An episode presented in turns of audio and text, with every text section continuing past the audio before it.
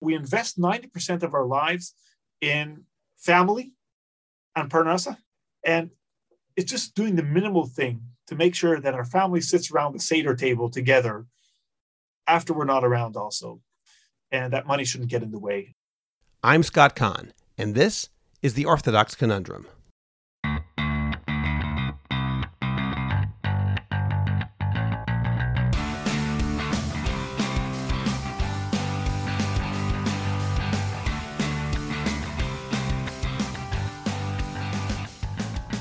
This is the Orthodox Conundrum on JewishCoffeehouse.com. I'm Scott Kahn. Today we're going to talk about a topic that a lot of people actively avoid thinking about, but which frankly must be addressed forthrightly to avoid arguments, machloket, in our families after we're gone. I'm speaking about the allocation of property after we've passed away. And while many of us don't want to deal with this question, and while I have no intention of dying, caring about our families requires us to do so and probably sooner rather than later. This Shabbat, the Jewish world will read Parashat Pinchas, which includes the story of the daughters of Tzlavchad, who, being the only descendants of their father, asked Moshe why their uncles should inherit their father's property rather than them. When Moshe brought their case before God, God responded that they were indeed correct. This story provides the introduction to several short verses that are the source of the Jewish laws of inheritance. These laws are then explained in much greater detail in the eighth chapter of Masachet Baba Batra. While the initiative of the daughters of Tzalafchad demonstrated that women can inherit property, the Torah laws of inheritance are still quite different from what most parents would want for their children. In fact, a firstborn son receives a double portion. A wife does not inherit her husband. Daughters do not inherit property when there are also sons. While there are, of course, provisions in halacha to take care of the surviving wife and daughters, the simple reality is that the vast majority of people would rather not follow the laws of inheritance as set down in the Torah, and frankly, for good reason.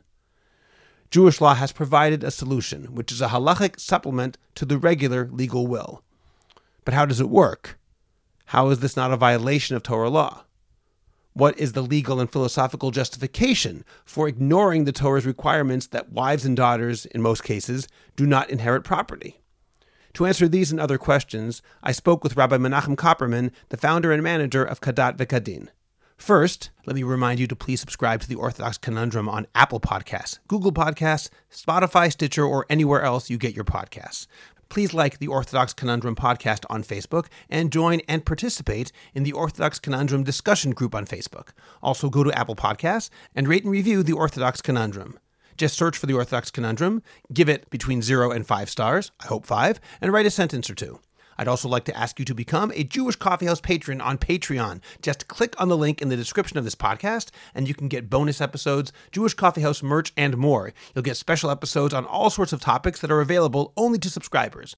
We're adding new features to Patreon all the time, including, coming up very soon, AMA Ask Me Anything.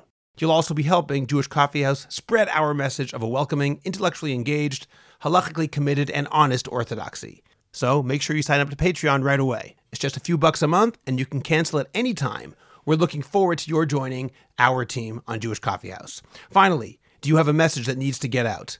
Do you want to reach hundreds or even thousands of listeners? Do you want to promote your business, your organization, or your cause? The best way is by producing a podcast and Jewish Coffee House can help you start. I have experience producing hundreds of podcasts, both for myself and for satisfied clients. Whether you want to learn everything you need in a single day, or alternatively, record, relax, and let us do the heavy lifting, Jewish Coffee House Productions will work for you to make it happen and make it even better than you imagined. Let us help you today. Write to me at scott at jewishcoffeehouse.com or go to jewishcoffeehouse.com, click on productions, scroll down to the bottom of the page, and sign up for a free 30 minute consultation. Make your voice heard, promote your cause, sell your product, and engage an audience now. Rav Menachem Copperman serves as the Rav of Ahavat Zion in Ramat Beit Shemesh. He is the founder and manager of Kadat V'Kadin, which promotes the practice of Torah law helps with estate planning and drafting halachic wills, and is involved in Din Torah consulting and litigation. Rav Copperman was also Rosh Kollel Halacha, Gemara Rebbe, and curriculum coordinator at Yeshivat Lev HaTorah, and has also been a lecturer in the Sharei Mada Umishpat Law School in Hod HaSharon. Rav Menachem Copperman, thank you for joining me today on the Orthodox Conundrum podcast. It's an honor to have you with me today. it's a really big schutz to be with you, and uh, thanks for this uh, great opportunity. You're involved in preparing halachic wills, and full disclosure, my wife and I worked with you on our own halachic will last year, and I want to make sure that this discussion is as organized as possible so that our listeners will understand why this topic should matter to them. So I'm going to open with a very basic background question. What does Jewish law prescribe when it comes to distribution of property after a parent dies, assuming there is no halachic will? What's the basic halachic requirement? Well, the halachic default would have a few implications regarding different family issues. Um, we can talk about the spouse, we can talk about the children. And regarding the spouse, so the halachic default would be that the husband would inherit the wife, but the wife would not inherit the husband at all. Back in the day, the wife would receive the sum of the ketubah, which is kind of a life insurance, which would be like a lump sum she would receive, but she wouldn't receive part of the estate. That's number one. Number two is regarding the sons, the firstborn son, assuming there's a firstborn son, would receive a double share. That means if you have, let's say, three sons, um, so the first son would get 50%, and the other two sons would get 25%, and so on and so forth. The third issue is uh, regarding the daughters. And if a person has sons and daughters, take me for instance, I have one son and five daughters. The halachic default would be that my son would be the sole heir and my daughters would receive nothing from the estate. Again, the halacha prescribes by default that girls would get something towards their marriage if they're not married, but it's not really a fixed percentage of the estate. Okay, in that case, what does a halachic will do? Meaning, on a practical level, what does the halachic will accomplish in terms of what the halacha is as the default and what happens after someone signs a halachic will? Right. So, what I like to say is, uh, I like to paraphrase what uh, a lot of people like to say about rabbis. I'm sure you discussed this in your podcast at some time that uh, every legal will has a halachic way. So uh, my assumption is that it's a famous phrase, right? So the halachic will, I like to call it the halachic supplement. In other words, my assumption is that people are writing a will. They don't want the halachic default, which I just mentioned before, and they, they also don't want the legal default. The legal default is also something people don't want. The legal default, for instance, allows only 50% to your spouse by default and 50% to the children, even if your spouse is alive.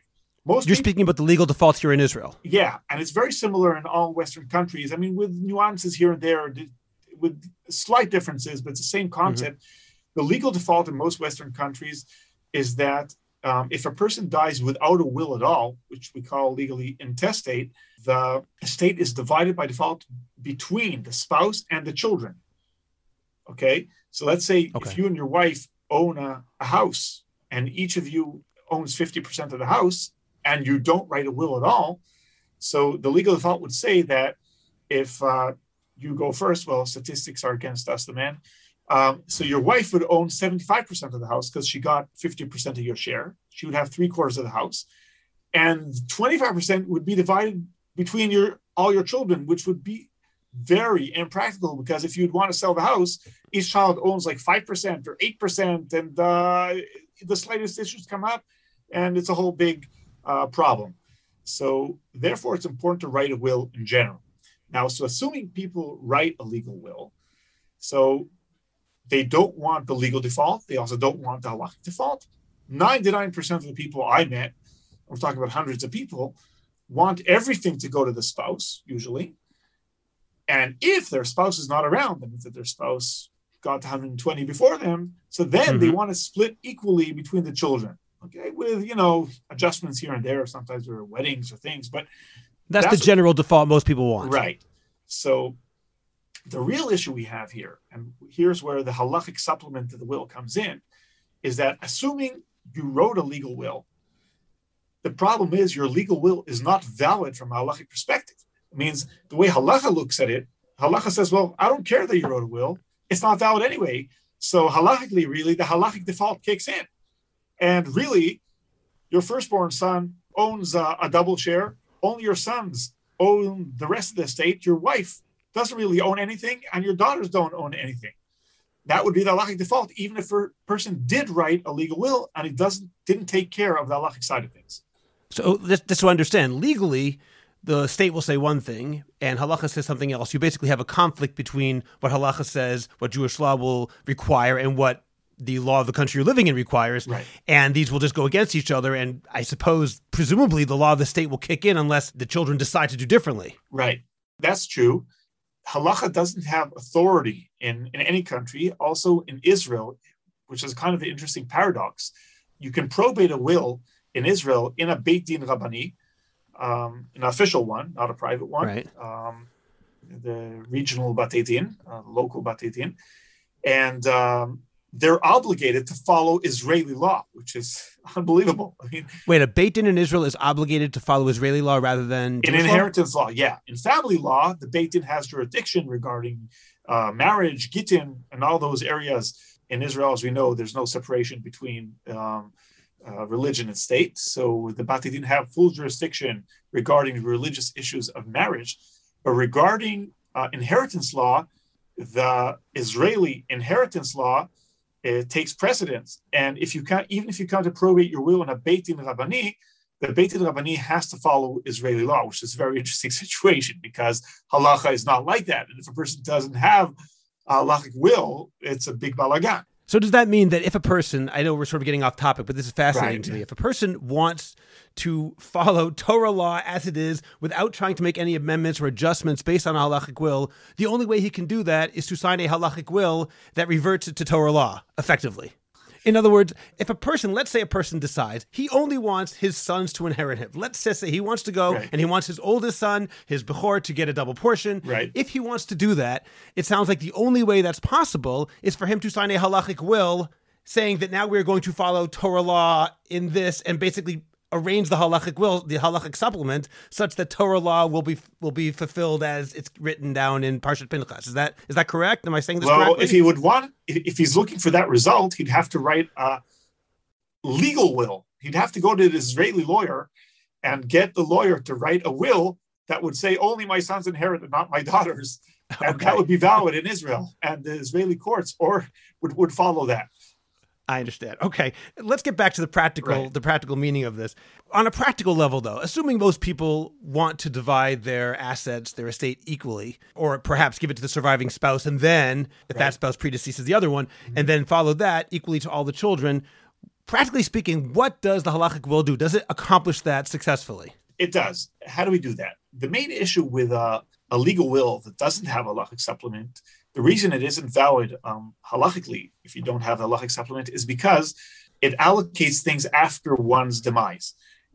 A regular legal will says that after I die, I allocate my assets to my wife, to my children, equally or whoever, uh, gifts to grandchildren, and halacha doesn't recognize that because halacha says, well, it's very nice that you requested that after 120 you want uh, your assets to go to certain people, but after 120, you're not a legal entity. You can't. Dead men don't give presents. Right. You can't stick your hand out of the grave and give things to people. It doesn't work that way. And therefore, you have, in order for a will to be halachically valid, you have to make sure that the allocations kick in while you're still alive. Okay, and that is the that is the main tool the halachic supplement uses in order to validate your will it basically uh, um, validates the allocations while you're still alive, and that way it makes it halachically valid. In that case, Rav Copperman, are you saying that a person, upon signing the halachic supplement or the supplement to the will, is giving away his property at that moment, or does it happen later on? I'll answer you with a good Jewish answer: yes and no. okay. Um, you're creating a, a system that kicks in right now, which will practically be implementable only after you go. How do we do that? You basically say, I'm giving a gift to the people written in my will, okay, let's say equally to my children, to my sons and daughters, or to my spouse, whichever way you phrase it. I'm giving a gift from today, provided I don't retract that gift until I get to 120. That means you you're basically giving the gift from today, but you allow yourself, you put in a conditional that you can change that allocation in any future point until you get to until you get to 120. That means only after you die will we know that you didn't change it, and then it retroactively kicks in. So let's say you wrote your halachic supplement today, in 2021, and in 20 years' time, you decide to sell your house in Beit Shemesh and buy a house in Yerushalayim. So by deciding to sell your house in Beit Shemesh, you retracted that gift because you decided to do something else with it and not give it to your children. Okay, so therefore, when you get 120, the gift doesn't apply to that specific asset. But the assets that you own today and will still be owning when you get 120, retroactively, the gift kicks in from the time you signed your halachic settlement. Does that mean then that whenever somebody makes any transaction that affects his estate, he has to go and change his will? Because all of a sudden that original gift is no longer valid? Or is that somehow included in the mechanism of the supplement to the will? It's it's included. You don't need to you don't need to change it because basically it'll it, the gift uh, again applies to all the assets you own today provided you didn't do any other transaction with them until age 120 so if you did transactions okay so they're not included. They're just out. You don't own them anymore and they're not yours. So the Allah supplement won't won't refer to them. And but what if it. I buy a new house or or ah, something like that, or all ah. of a sudden I, I win the lottery and I become I get ten right. million dollars? Now what do right. I do? So so for that we have the second tool.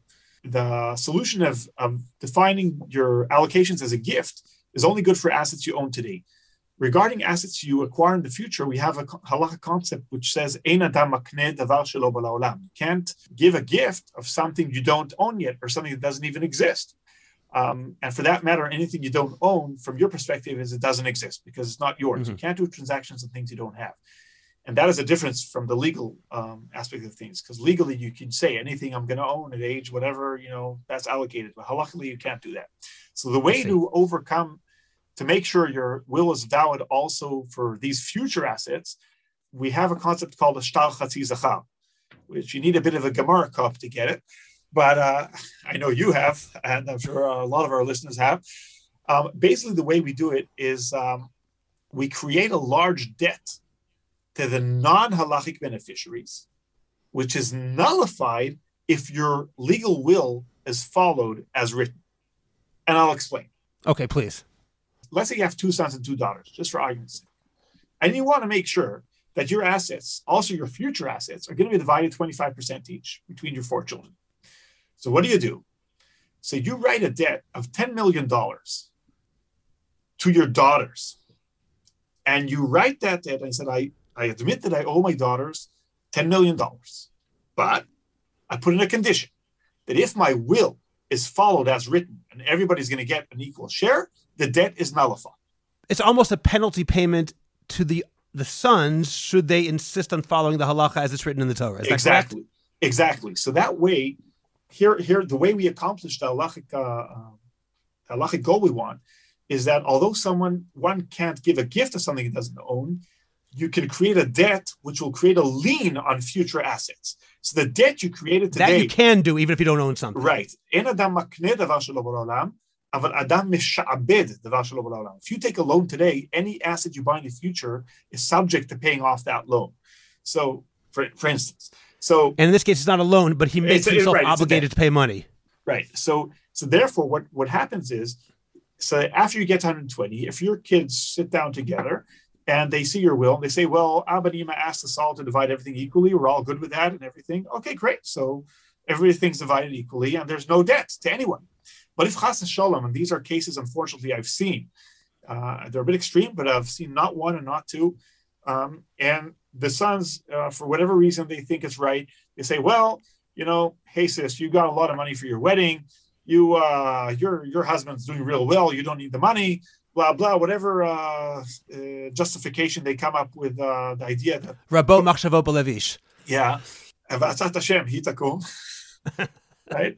So, so in that case, if there were if they would chas shalom like go to a rav or something and try to challenge the will and say that they're they're the uh, halachic heirs and therefore they deserve the whole estate, any dayan that would look a half a second at the halachic supplement would say to them, "Hey, Chevra, you know, it's true that you're the halachic heirs by default, but you know the estate owes your sisters ten million dollars. First, pay your sisters ten million dollars, and then you can take all the rest, which would leave them with absolutely nothing, unless, unless you." Uh, made an exit of $100 million. But then, in that case, you want to write a debt of $100 million. Mean, the debt to your non-halachic heirs, okay, or beneficiaries, um, mm-hmm. should be uh, around the sum of your estate. Now, that just leads to another side question. In this case, what if somebody has additional children? In that case, do they need to write a new supplement to the will? Yeah, in that case, they would have to write a new supplement to the will um, because although in Adam makne davar shelo ba'olam, ve'en Adam makne le mi shelo nitzav ba'olam. There's no way we can uh, obligate ourselves towards someone who doesn't exist. It's impossible halakhically. So, you know, for young uh, for young couples who sometimes would write a will, I say to them, look, if you have another son, so you don't need a new halachic supplement because he's halachic heir anyway. You don't need to.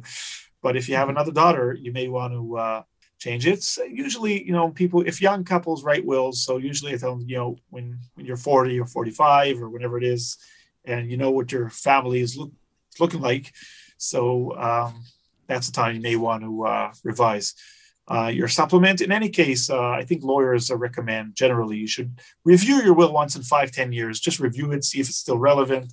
I have sometimes people come to me with their American wills, like 30 page long American wills. I just tell them, do me a favor, go to your Israeli lawyer. You come with a page and a half or two pages, short, concise Israeli will. it's actually raises an interesting point. At what point would you recommend somebody actually write a halachic will for the first time? Obviously, a lot of couples are probably very uncomfortable, particularly when they're young. Maybe they're more uncomfortable when they're older. I don't know. But the idea of writing a will, or a newly married couple with two children, that might sound. Let's not use the word ayin hara or something like that. Nevertheless, obviously, it can make people feel creeped out to use the uh, to use the conventional legal language.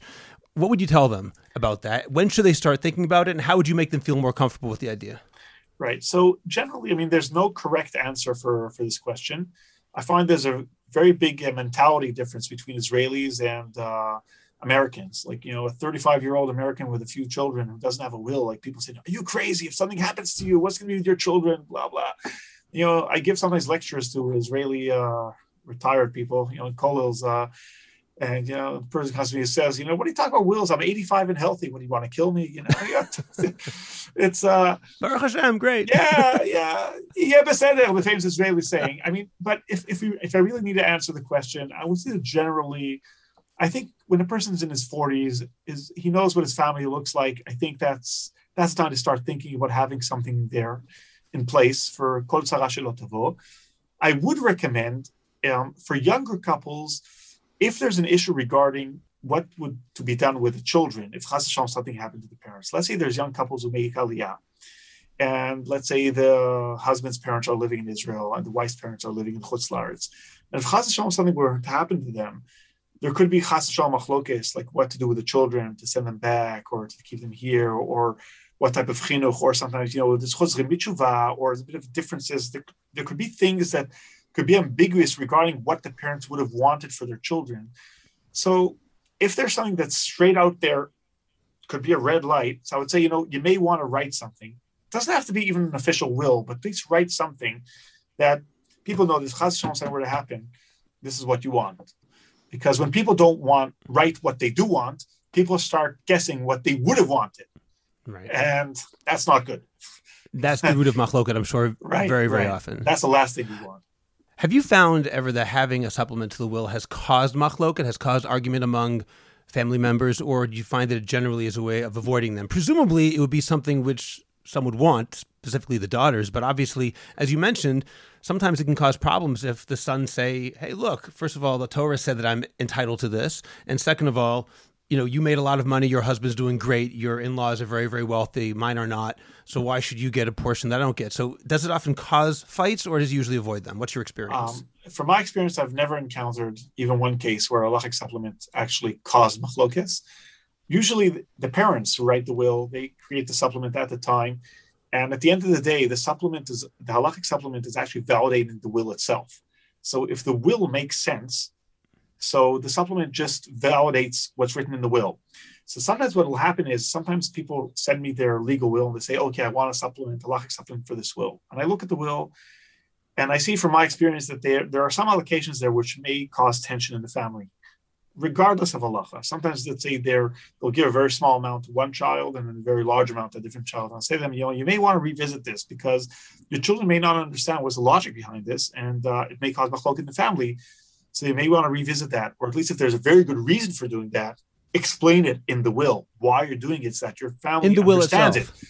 Um, you, you say, well, you know, this is a special needs child who who will need support all his life, and therefore I'm setting up a trust or giving a large amount of money to support him till age, you know, till later age, versus uh, my other children who are married and well-to-do, you know, need less, um, Right. are less financial needs. So those are situations which I usually advise people to revisit their will, but but it's nothing to do with halachic supplement. The halachic supplement at the end is a technical um, document that just makes sure that your legal will is valid. And since the Torah default, nobody writes a will with a Torah default, so therefore the supplement is not changing anything really.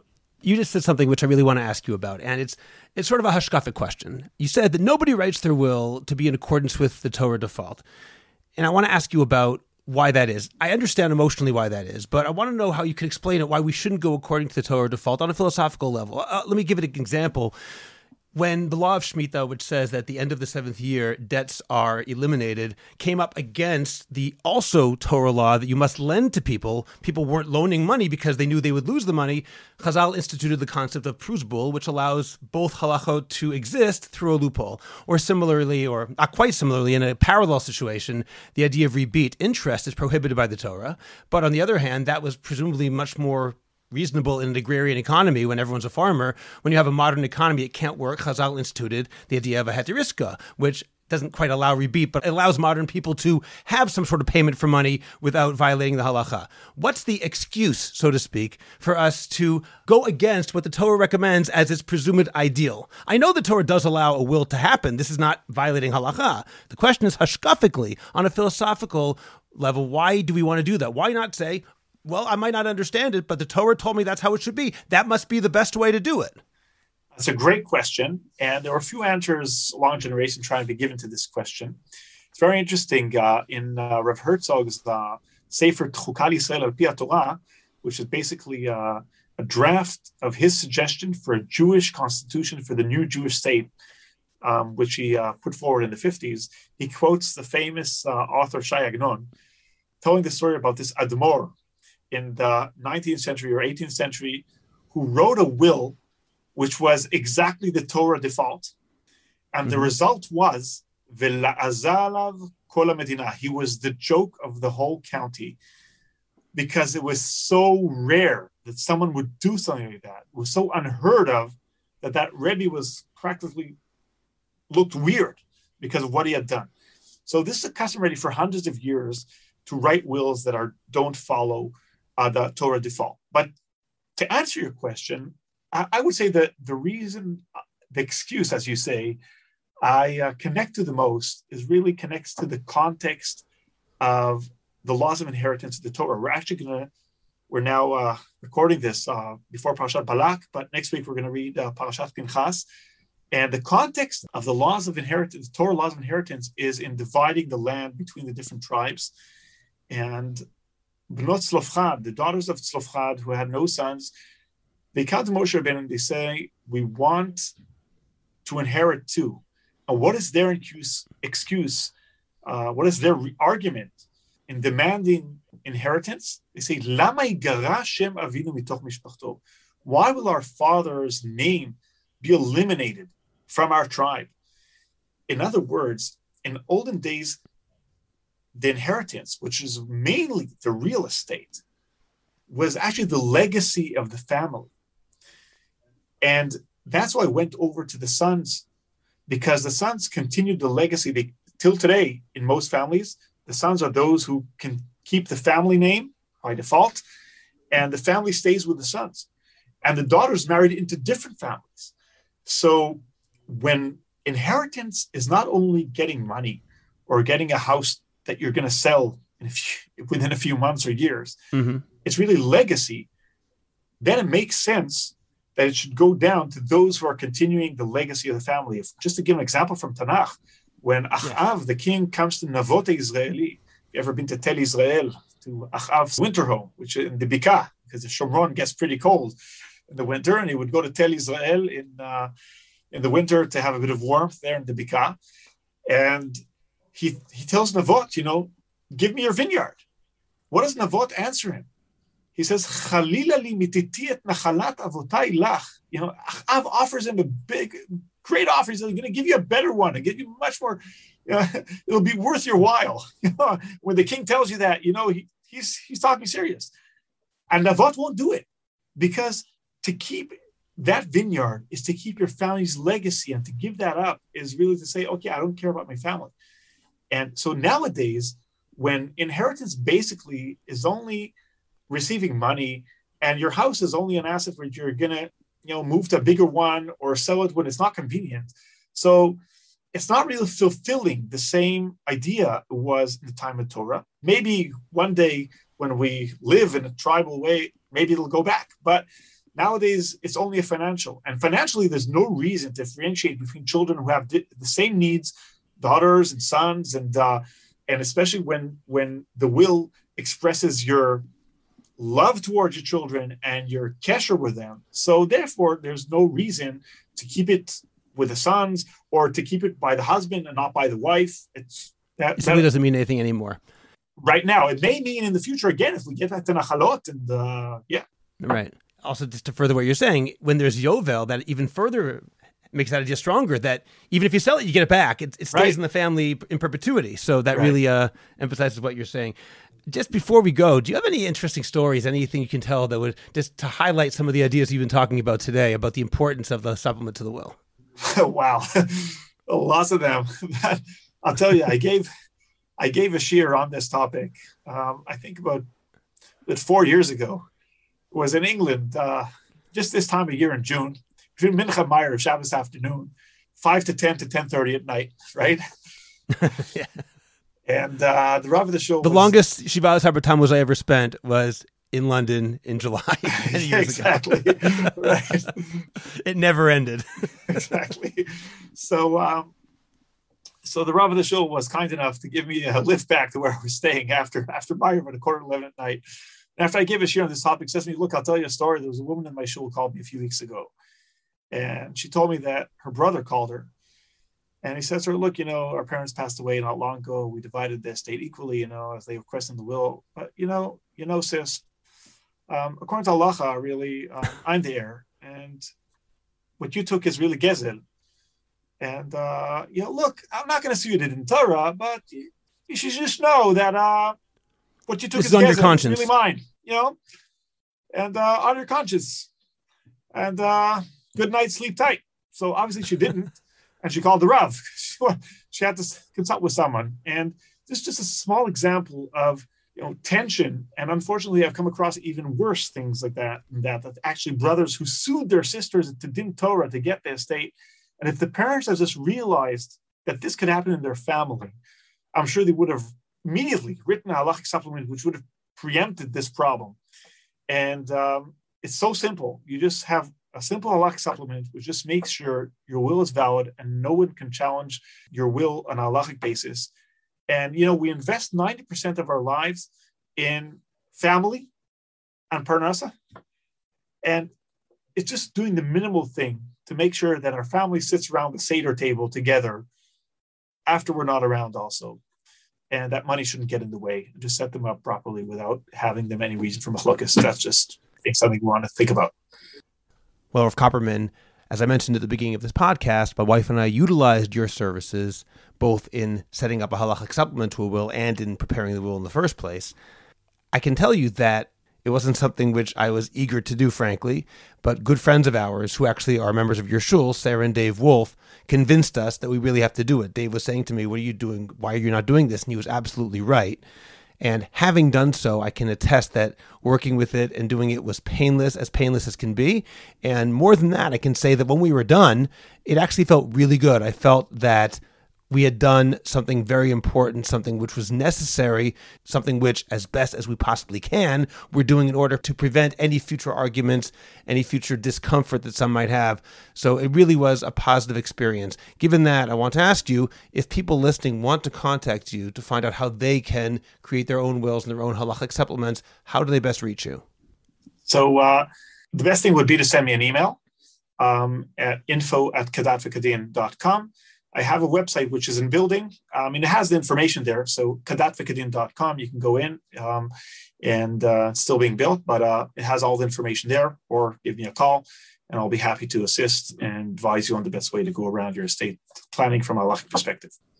Okay, and I'll put that information also in the show notes as well in the description of the podcast. Rabbi Menachem Copperman, thank you very much for joining me today. Thank you so much. It was a pleasure. Thank you for joining me.